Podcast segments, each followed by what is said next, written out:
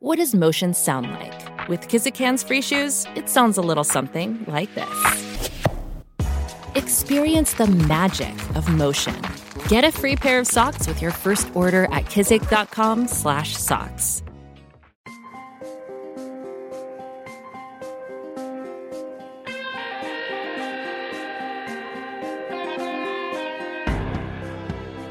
All right, boys and girls, we are back with another edition of the Ben Domenech podcast brought to you by Fox News. You can check out all of our podcasts at foxnewspodcast.com. I hope that you will rate, review, and subscribe to this one and share it with a friend if you find it of interest. Today, I have a conversation with Larry Kudlow, obviously known to you as being the host of Kudlow on the Fox Business Network, uh, but also someone who I've known for many years as being uh, one of the most prominent uh, economic policy experts in Washington, D.C., someone who has worked obviously for both President Reagan and President Trump uh, as an economic advisor, and someone who has a lot of insight into what's going on with the economy today. Larry Kudlow coming up next. From the Fox News Podcasts Network, subscribe and listen to the Trey Gowdy Podcast. Former federal prosecutor and four term U.S. Congressman from South Carolina brings you a one of a kind podcast. Subscribe and listen now by going to FoxNewsPodcasts.com. Larry Kudlow, thank you so much for taking the time to join me today. It is my great pleasure, Ben. Appreciate it. I Thanks wanted to uh, talk to you about a number of different things, but first, I just got to ask you what do you believe is the worst sign about the current economy and the best sign? Um, good question. So I would say the worst signs are people are working, they have jobs, they're earning wages, but the inflation rate is above what they're earning. So, in the parlance of the economy, real wages are falling, and they've been falling for two years and it's the soft underbelly of the so-called Biden economy. And people are overestimating the jobs numbers. Uh, not that that's bad. I mean, I, I want folks to work. Uh, unlike the Fed, maybe we'll get to that. The Fed doesn't want yeah. people to work, but uh, the jobs are not sufficient. It's not the right metric for prosperity that it used to be, because um, their earnings are underwater mm-hmm. and their standard of living is falling. And um, I think that's the downfall of the economy. Look at last year, just to say this Biden's first full year, which was 2022, mm-hmm. the economy grew by 0.9%, and the inflation was 6.5. So it wasn't a good economy. A lot of people are overestimating the economy right now because we had a big jobs number in January, uh, and we had pretty good retail sales, although adjusted for inflation, not but I wouldn't. You know, I don't think uh, the economy is in great shape. So, but that's that's probably the worst. The, I, I, would say quickly the other side, Ben.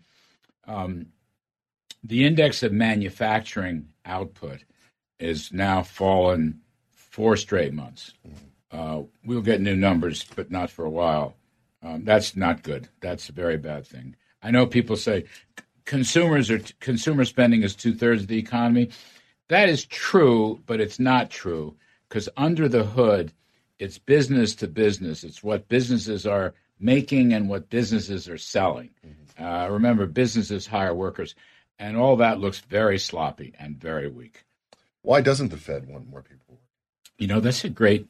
Um, it's uh, it's called the Phillips curve. Yep. If you give me a second, I don't want to turn people off. No, no, no, no. This is, this is, this is a podcast. That's what it's for. But uh, the idea is when the unemployment rate goes down, the inflation rate goes up.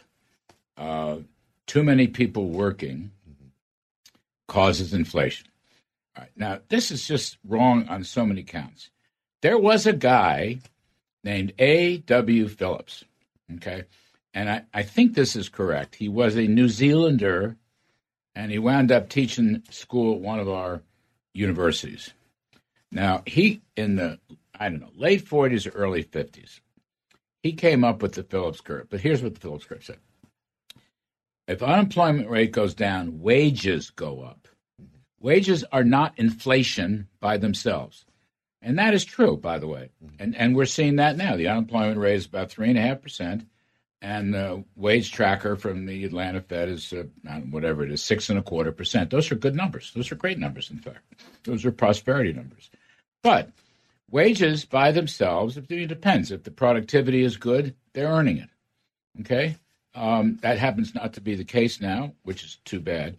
But um, Milton Friedman taught us differently that inflation is uh, always and everywhere a monetary phenomenon. It's too much money chasing too few goods. Okay? Uh, that's what we've had the past uh, couple of years. The money was mandated for all the COVID emergency stuff, and the Federal Reserve bought the bonds that were sold to finance the COVID emergency stuff, most particularly the um, so called um, whatever American Relief Act in yeah. March of 21, where Democrats like Jason Furman and Larry Summers said, "Don't do this, don't do this." They were completely right. Conservatives like me said it, and the Fed. So they borrowed money. The Fed bought the bonds, poured money supply in, and we had too much money chasing too few goods. I'm just saying, wages by them. You, you can have an economy with uh, low unemployment and good wages, but not general inflation. Mm-hmm. Prices don't have to go up. Okay, they just they don't have to. Now I'll give you examples. Um, my favorite Democrat, John F. Kennedy, who was a supply sider, cut taxes. Um, the 1960s had uh, five and a half percent growth. The unemployment rate was like three and a half something, and the inflation rate was nil. Mm-hmm. I mean, nil. What do I mean by one or two percent for seven years? And uh, in my time with Reagan, uh, you know, he cut tax rates and deregulated and so forth. We had over five and a half percent growth from 1982 to 1989. Uh, and the inflation rate was a little higher, but he inherited a 15% inflation rate. But basically, the inflation rate was about 3 mm-hmm. so Trump cut taxes. Uh, unemployment fell to 3.5%. This is probably the best example, even though it's unfortunately only a couple years pre pandemic. Um, when when Trump slashed the corporate tax rate, the unemployment rate went to three and a half percent. Minority unemployment set new record lows, and the inflation rate was one and a half percent. So this idea that jobs are bad and wages are bad, the so-called Phillips curve, but the Federal Reserve institutionally is wedded to this academic theory, mm-hmm. which is really uh, a subversion of what A.W. Phillips did. This is not unusual in the economics profession. I'm telling you. Keep, you know, you would say, well, if the model doesn't work, get rid of the model. No, economists don't get rid of the model. I had Senator Kennedy on today. He was a very smart guy, incidentally. Very smart guy. But he started in telling me that the unemployment rate he's, was low. He's a, he's a great uh, example of someone who has thrived – in the South by having people think that he is not a brilliant man, but he's actually like the smartest. He literally yeah. is, is, is an incredible brain. Yes, terribly smart. so. And actually, he and I, we had some moments when I was in the White House, but we've become pretty good pals. Mm-hmm. And I was, and his intellect is very strong. But he was kind of flirting with the Phillips curve today, and I, I kind of drew the moved the interview mm-hmm. away from that. I want to ask you about a phenomenon that's going on right now among uh, those. But Ben, can I just yeah, sure. can I just cap this? Sure. Um, Jay Powell and the Fed are right now to want to raise rates some more and um, uh, keep pulling cash out of the economy. Mm-hmm. But the reason is not because of a strong economy or low unemployment rate.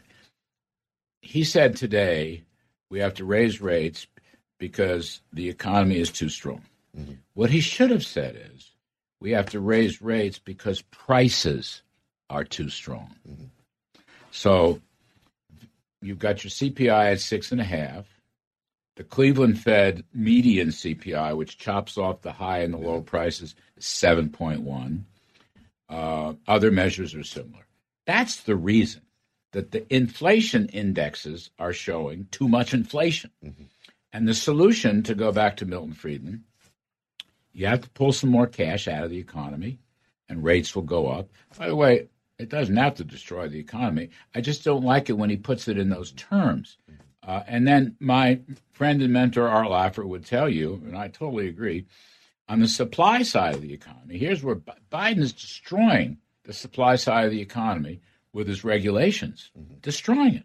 And if you hear, if you have a certain amount of money and you have a bunch of apples, and you produce more apples with the same amount of money, what happens?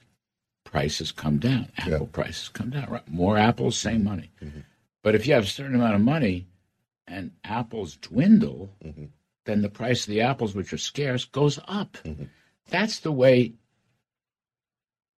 Jay Powell should explain to the American people that he has to do what he's doing because prices are still rising too rapidly and they should get back to their 2% target.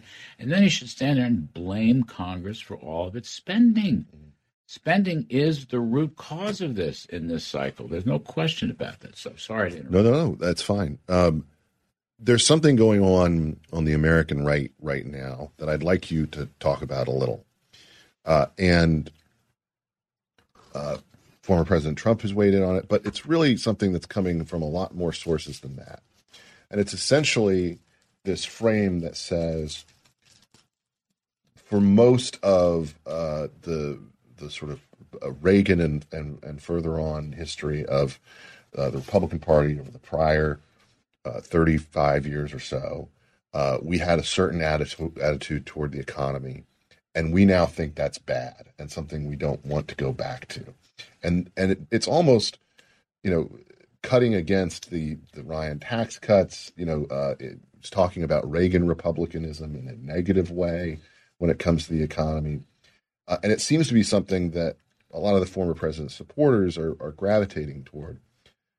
What I'm curious about is how serious you think that actually is, because from my perspective, there are a lot of people who you know have made a lot of predictions about the ideological direction of the country.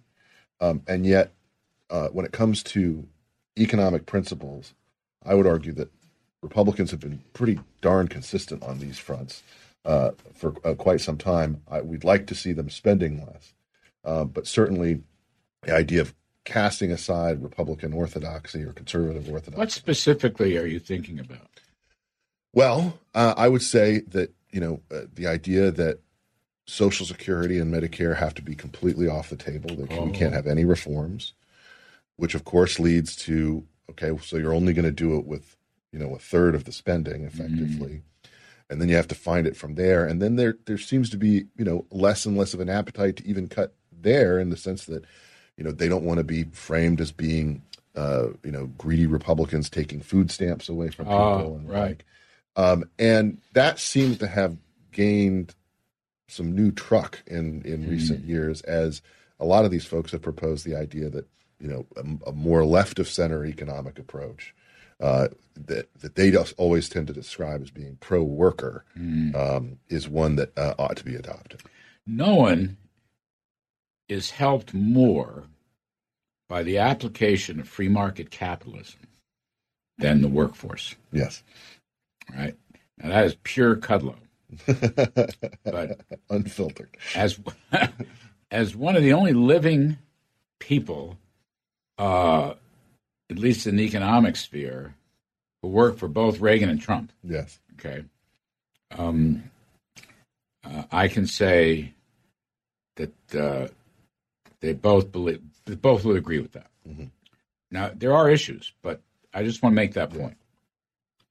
Uh, Trump, the businessman, mm-hmm who cut taxes and regulations, uh, was acutely sensitive to the worker. In fact, in many ways, worked hard and succeeded in making the Republican Party the party of the worker, mm-hmm. which I wholly agree with. But Reagan was the same way. Yeah. Reagan is exactly the same way.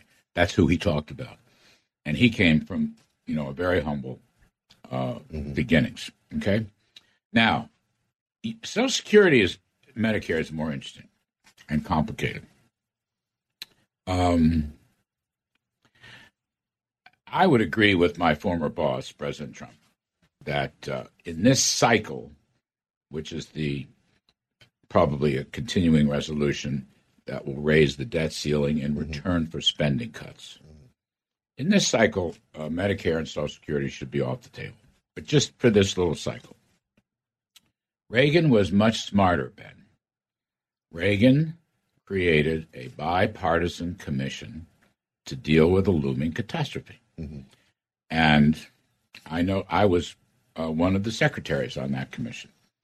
Greenspan was a big shot. Pat Moynihan, the late mm-hmm. Senator Moynihan, who was a friend of mine. The last Democrat I worked for was Pat Moynihan. Mm-hmm.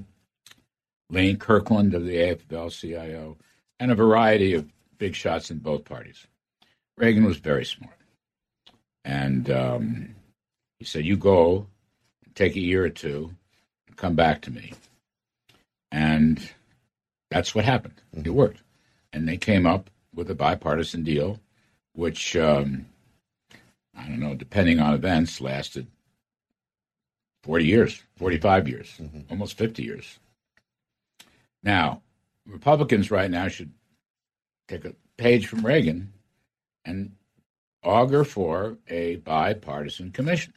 So I had Rand Paul on the show a few weeks back, nobody smarter, friend of mine, mm-hmm. good friend of mine, and said that. I said, Senator, you, you know, and he said he had a bill to create a bipartisan commission, and it got nowhere. Mm-hmm. But I will tell you, uh, that's what they need to do. Because mm-hmm. look, um, you have to have bipartisan ownership of this. You have to. Yeah. It's just too delicate and politically sensitive. Mm. Yes, it is. And Biden is so duplicitous in hammering away and blaming Republicans. Uh, the numbers show uh, Medicare is going to run out sooner, mm-hmm. probably in a half a dozen years, and then Social Security in uh, nine or ten years. Biden's budget, uh, which is being leaked out starting today, we covered it mm-hmm. on our show. Uh, he's just going to raise taxes on so-called rich people. Yeah. That's a non-starter. Yeah. And you know, but anybody who walked in and said we're just going to cut cut Social Security benefit, mm-hmm. that's a non-starter. And by the way, I don't want to cut their benefits. Mm-hmm. In other words, there are reform measures mm-hmm.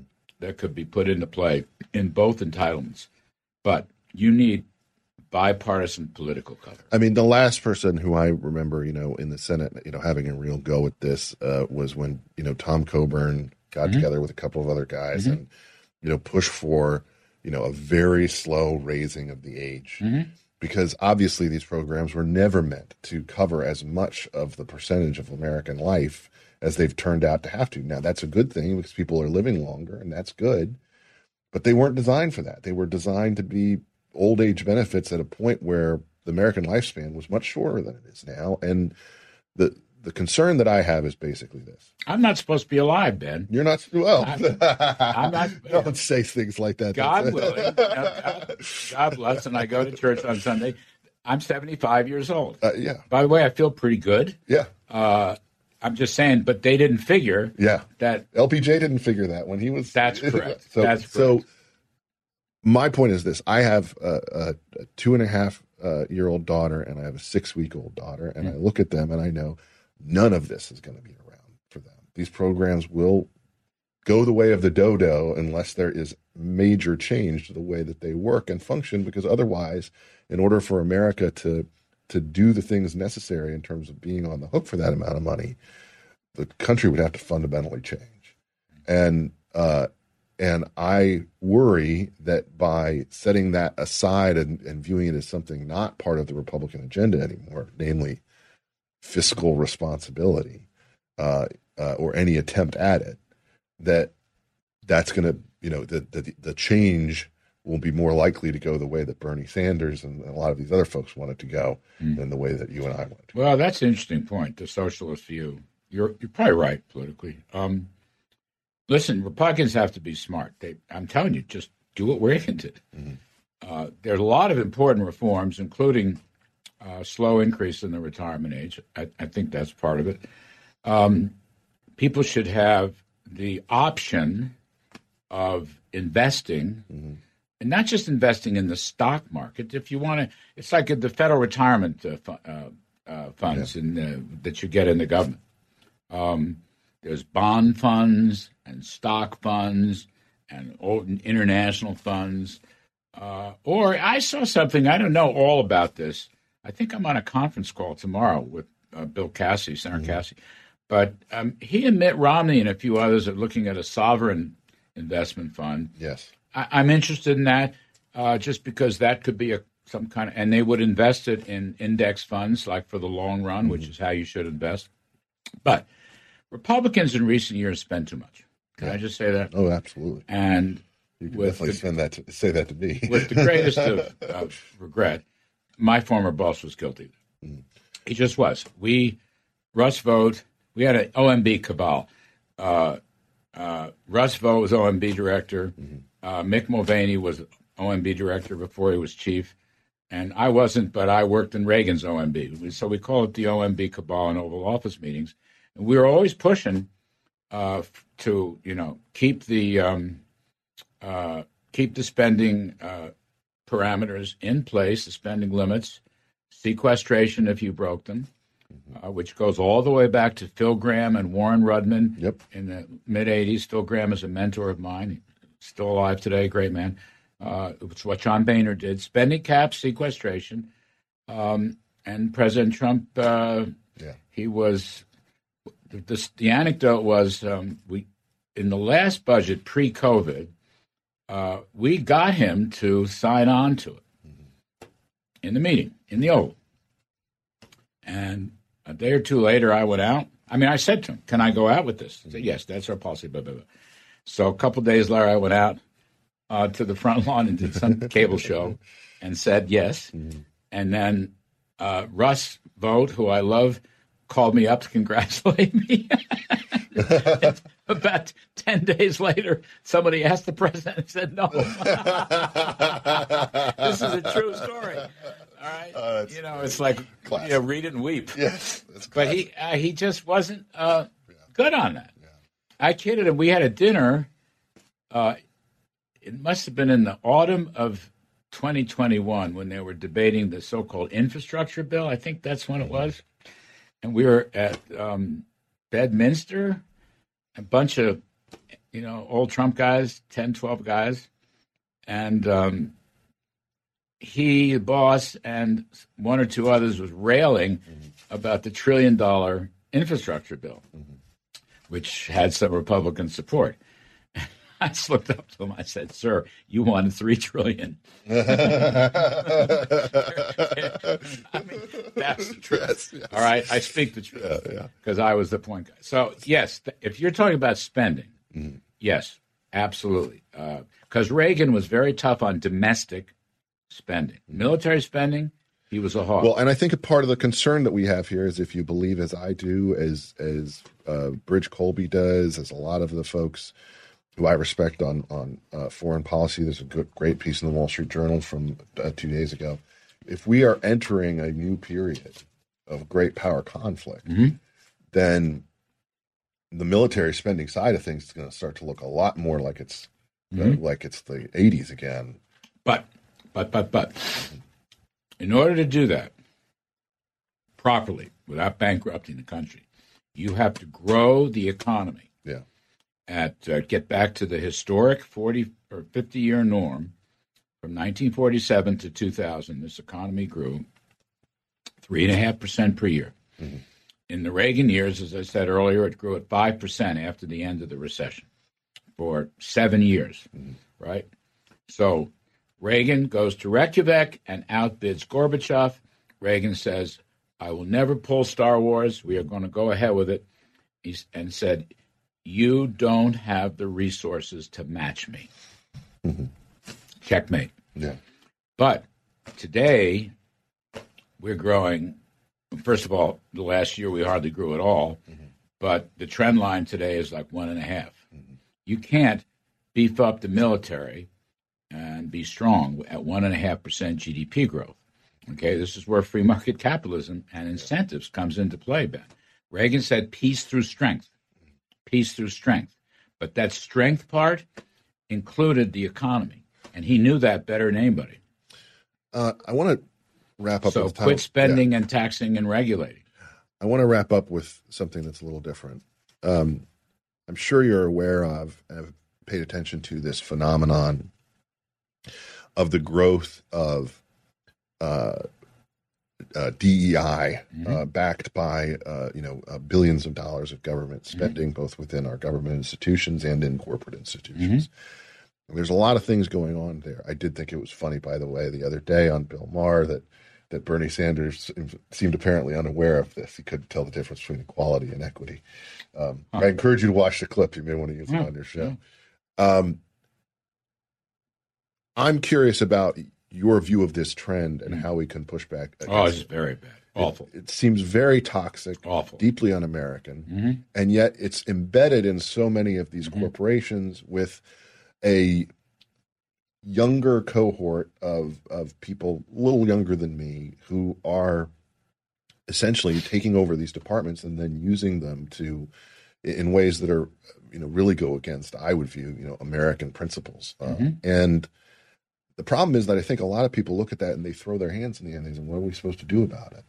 What can we do about it? Yeah, well, it's a really important point. Um, we should be, you know, America's a meritocracy, and um, you know, endowed by our Creator. Mm-hmm. Uh, we are in, all men are equal. Life, liberty, and the pursuit of happiness. We are equal. That doesn't mean we are at the finish line equally. It means we're at the starting line. And as somebody who was a civil rights Republican, um, we passed a lot of great legislation. Mm-hmm. Joe Biden's Selma speech the other day was disgusting. Mm-hmm. Uh, it was the GOP that pushed that agenda, yeah. not the Democrats. But people have to speak up. The point is, they have to speak up. So you, what you have now in the government, I think the worst of it, frankly, is in the government. Yeah. It started with Obama, then we cut it off pretty much during the Trump years. Now Biden has, you know, raised it to the hundredth power.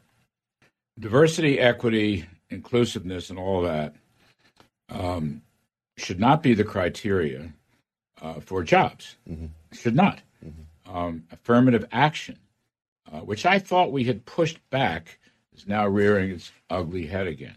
And discriminating, for example, against Asians. Yes. I mean, go figure. Particularly uh, and other groups, uh, Asians, I don't know how you, Chinese, Indians, mm-hmm. terrible. Mm-hmm. Um, some of that is in the corporations, um, but probably not so much because these companies have a share price that trades on the market. Mm-hmm.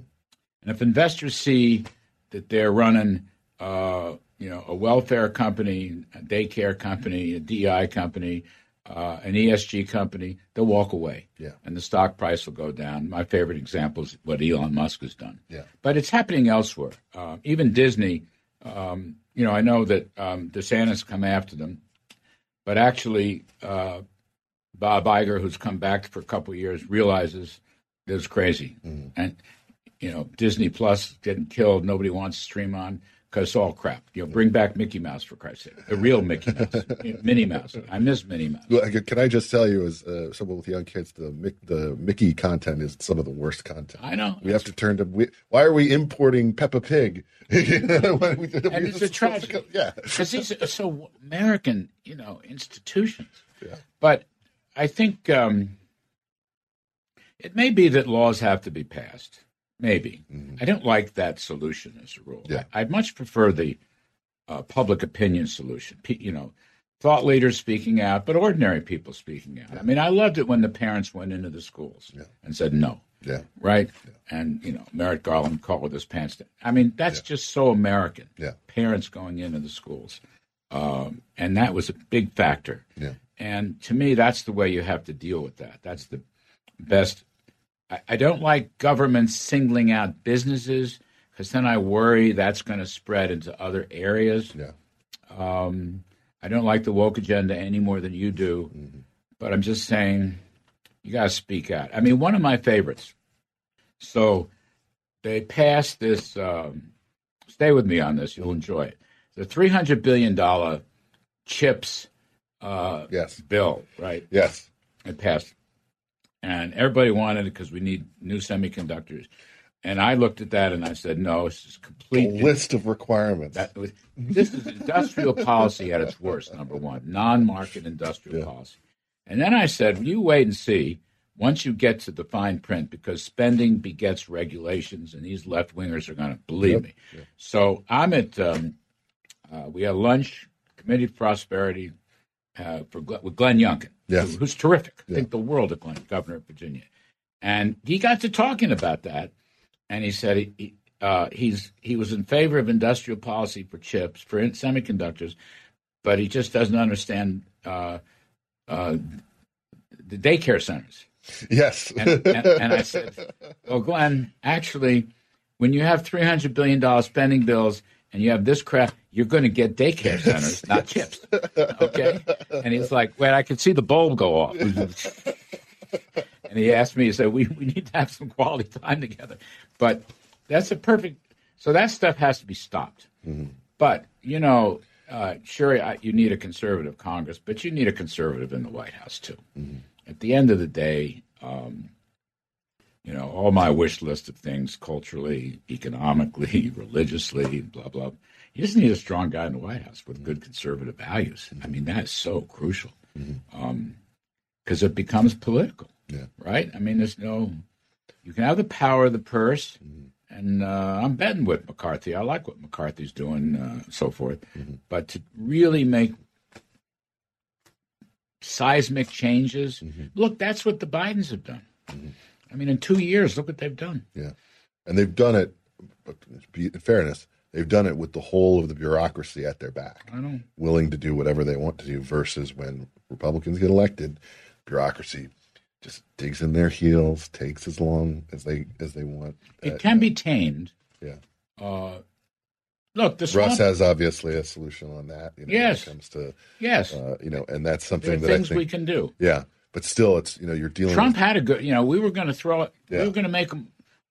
It, it- just fifty thousand though, and fifty thousand they were squealing already at the Washington Post. Not a bad start. no, no, it's a start. It's a start. But You know, you're dealing with I was million. there. Reagan tried to do something similar a long Yeah. time ago, but he. It's not easy. No. I get it. No. So I, I, I just think to me that's that's the biggest question that I have about the next Republican president. Are you going to be willing to do what it what is necessary Mm.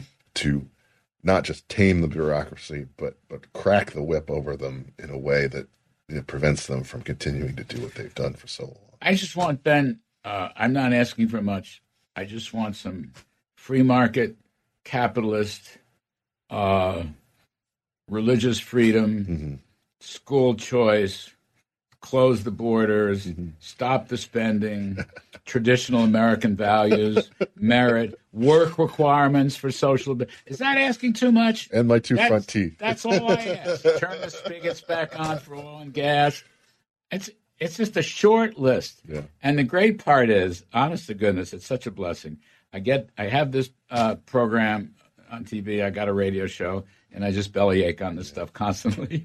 It's great. it is great. It's the most fun I've ever had. Larry Kudlow, thank you so much for taking the time to join me. My pleasure, Ben. Pleasure, really. More of the Ben Domenech podcast right after this.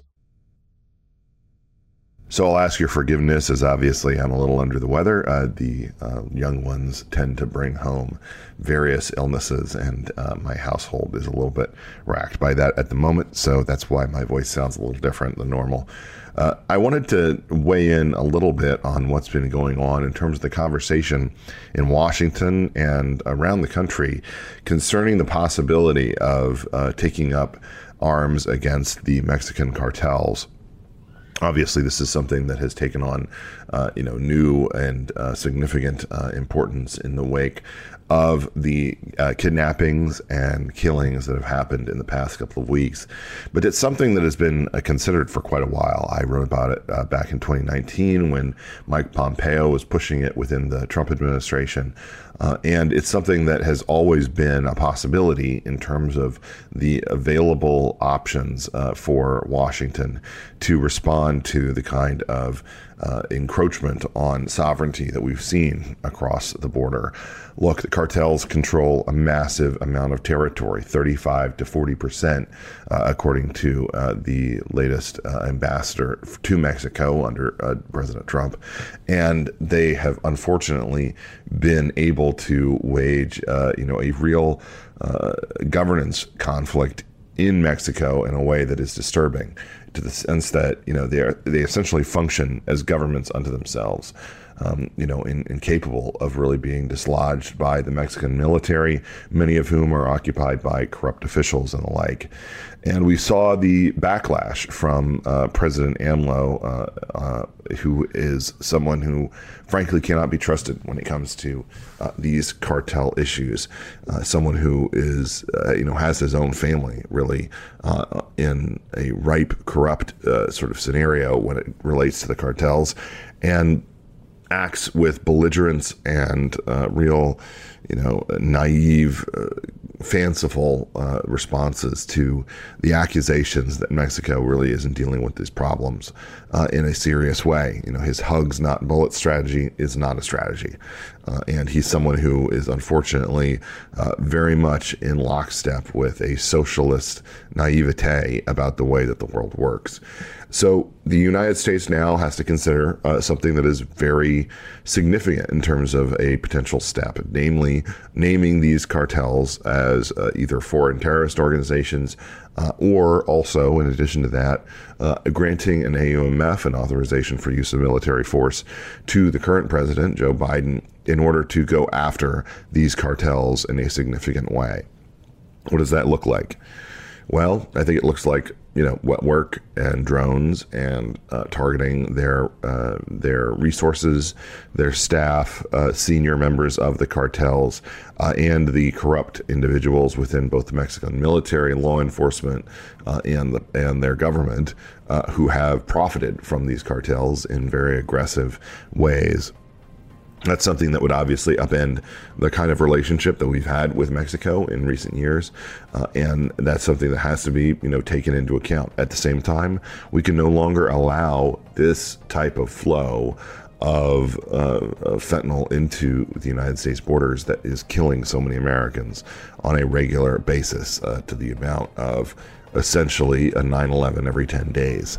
Uh, this is something that is unacceptable, and if the Mexicans won't take care of the problem then it's incumbent upon the United States to address it ourselves.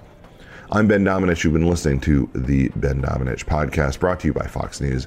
We'll be back soon with more to dive back into the fray.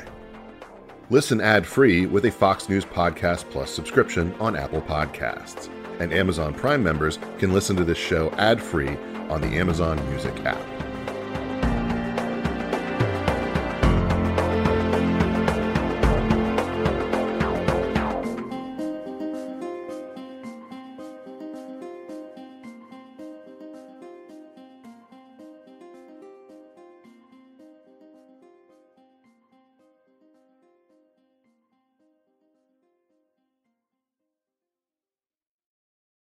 Kudlow on Fox Business is now on the go for podcast fans. Get key interviews with the biggest business newsmakers of the day. The Kudlow podcast will be available on the go after the show every weekday at foxbusinesspodcasts.com or wherever you download your favorite podcasts.